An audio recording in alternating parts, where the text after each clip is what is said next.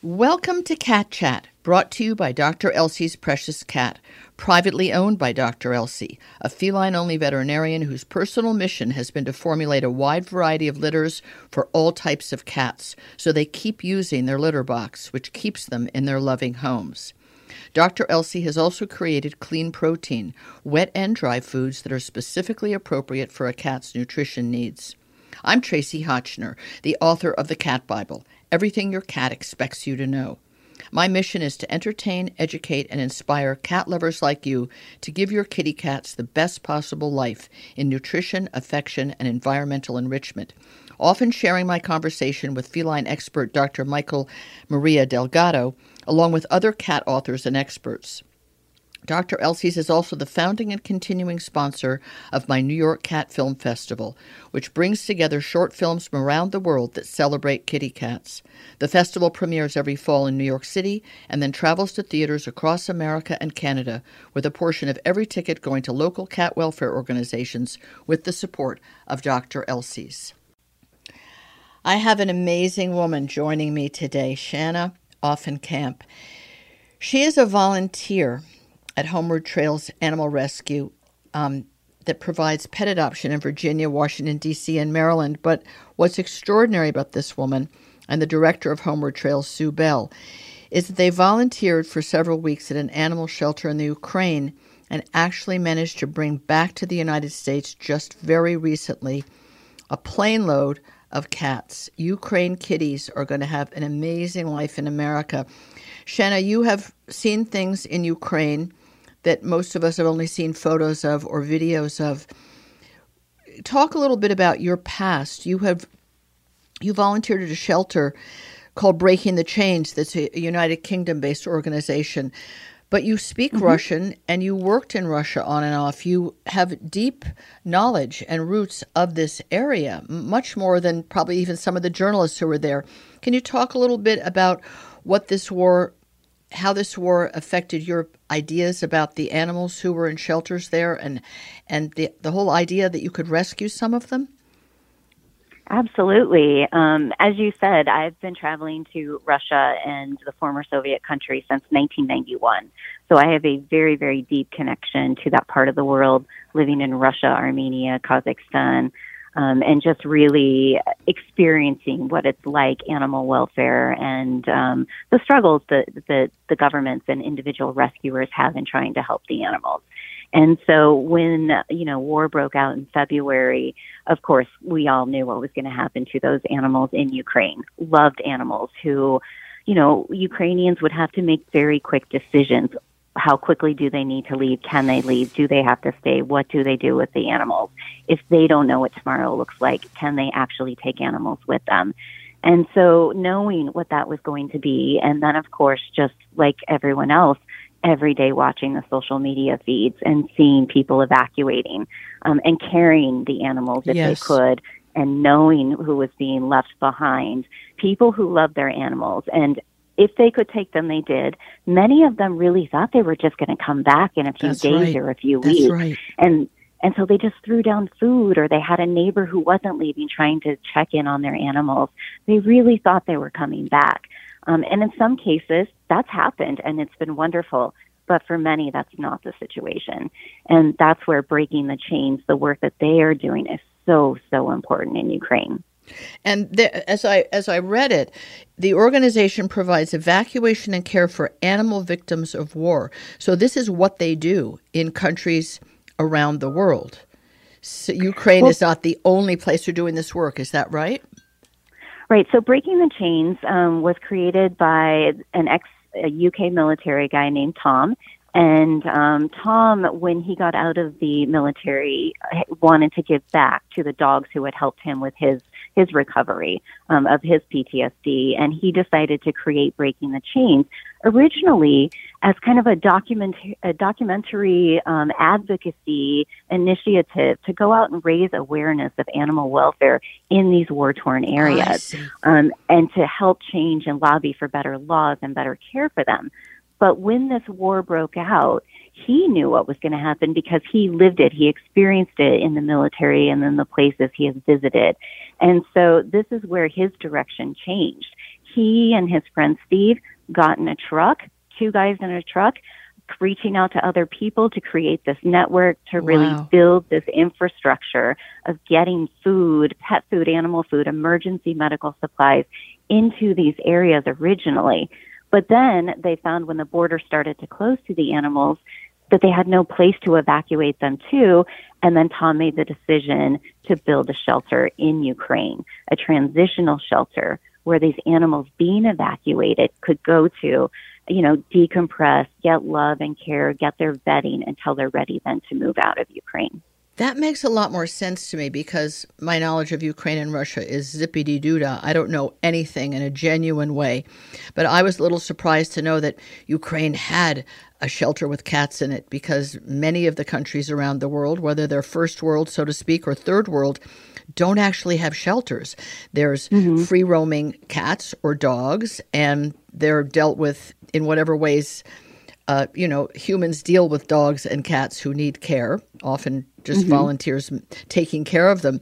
But I never imagined them being in a sh- what we in the in the United States or England think of as a shelter, a place paid Oh, but they for. do. They do. They do, yes. So Ukraine, I mean, the people of Ukraine love their animals. Absolutely. It's it's really one of the things I love about that part of the world is they do have a deep connection for their animals. And so there are government supported shelters and there are lots of what I would call private shelters. Just really kind-hearted people who love animals who start with, you know, 20 animals and suddenly they're up to a couple hundred. And so that's something Breaking the Chains is doing as well. If they're working with these shelters. Got they're it. going in and helping get them food and supplies, but they're also helping educate at the same time because of what we consider good animal welfare may not exactly see, be what they're experiencing in these shelters. And so there's a lot of education that's going on at the same time. Um, you know, basic intake that you have to get them flea and deworming immediately. Otherwise, they're not going to have good immune systems to withstand that shelter environment. So there's a lot of cooperation that Breaking the Chains is doing with the shelters within Ukraine. But trying to, you know, relocate some of these shelters out of the eastern side is not so easy when they have 100, 200, 300 animals. So in some places, they can't help with evacuations. But again, like I said, they can get in food and medical supplies to help these shelters withstand as long as they can um, what's going on. And the way you describe the the sheltering system there is precisely, it turns out, exactly like the United States. We have municipal shelters and county shelters, which may have very low standards of care because they don't have much money and very small staff. Whereas a group like Homeward Trails Animal Rescue, uh, which is started, I'm sure, by Sue Bell and you and some other people with a handful of animals, is now, you know, a, really thriving nonprofit sheltering, rescuing, fostering entity. And, and that's true across our country. So everyone needs education and everyone needs to try and raise the standard. The idea that you ladies would go in there and put yourselves in physical hardship at the minimum and jeopardy at the maximum to help there, but then to think, okay, 24 of these cats are coming to the U.S. and they're going to hang out in a really fancy cat cafe in Georgetown called Crumbs and Whiskers is like, you know, the high end of cat cafe. Have a latte, and if you're lucky, take a cat home. Wh- when did you think, yeah, we can do this? We can get out of country by a van and find carriers and get health certificates. Like, how did you even think you could do that? Well, it, you know, we didn't just wake up in the morning and decide Of that. course it certainly not. was a process. So, as I mentioned, when the war broke out, I was glued to social media. I was watching the Ukrainian people evacuating out with their animals, and I was watching all of these amazing, courageous people going into Ukraine specifically to help animals. Wow. And so I thought, uh, you know, my history, my Russian language skills, my experience with special needs fosters, and all that I do with Homeward Trails, I knew I could help. So I personally, as an individual, started looking for an organization that I believed in what they were doing and, you know, I felt safe going to. And so through a few different connections, I ended up being connected with Breaking the Chains, who was at that point, you know, had decided to establish the shelter.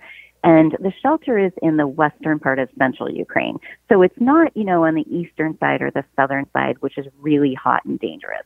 So I felt pretty good. You know, there's no safe place in Ukraine, uh, certainly not, but this is a safer area. Okay. And so I thought that, you know, let me reach out to them and see if they would take me on as a volunteer. Um, and they immediately embraced me, which was wonderful. So I went out there just as an individual, spending a month with them um, getting God. to know the dogs and the cats, literally while the shelter was being built around us. Oh, um, and the amazing ground team of military guys going out and doing these evacuations and then hearing their stories when they came back because they saw the really difficult things.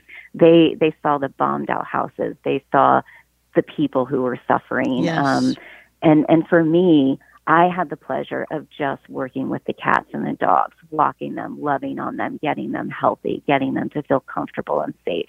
And so when I left, they weren't far enough along in their medical for me to take any animals back with I me. see. Um, and so when I came back, I was sharing my experiences with Sue and with the others at Homeward Trails. And I thought I was determined to go back and help some of them. And of course, Sue, without a, you know, taking a beat says, I'm with you. How do we do this? And so we went back to Tom at Breaking the Chains and said, Hey, Sue and Shana together would like to come back, but not just to help take a few cats. How, how can we help you and make a real difference? And then Tom said immediately, we need you to take many more cats um, because they have a lot of offers from rescues across the EU and the UK oh, to take I the see. dogs, but no one's stepping up for the cats. And they were full for cats. And so, in order for them to evacuate out any more cats to help any cats who will otherwise die, they can't until they moved out cats to make space. So we were there at the perfect time to say, let's figure out together how to make this work. And so, as you said, we had the 24 cats who arrived this week from Ukraine, but Sue and I also brought back another eight with us on the plane. You So in did? total, Oh my God. yes. So in total, we were able to rescue 32. Wow. You guys flew back and you had them in carriers and you were allowed to bring that many in the hold.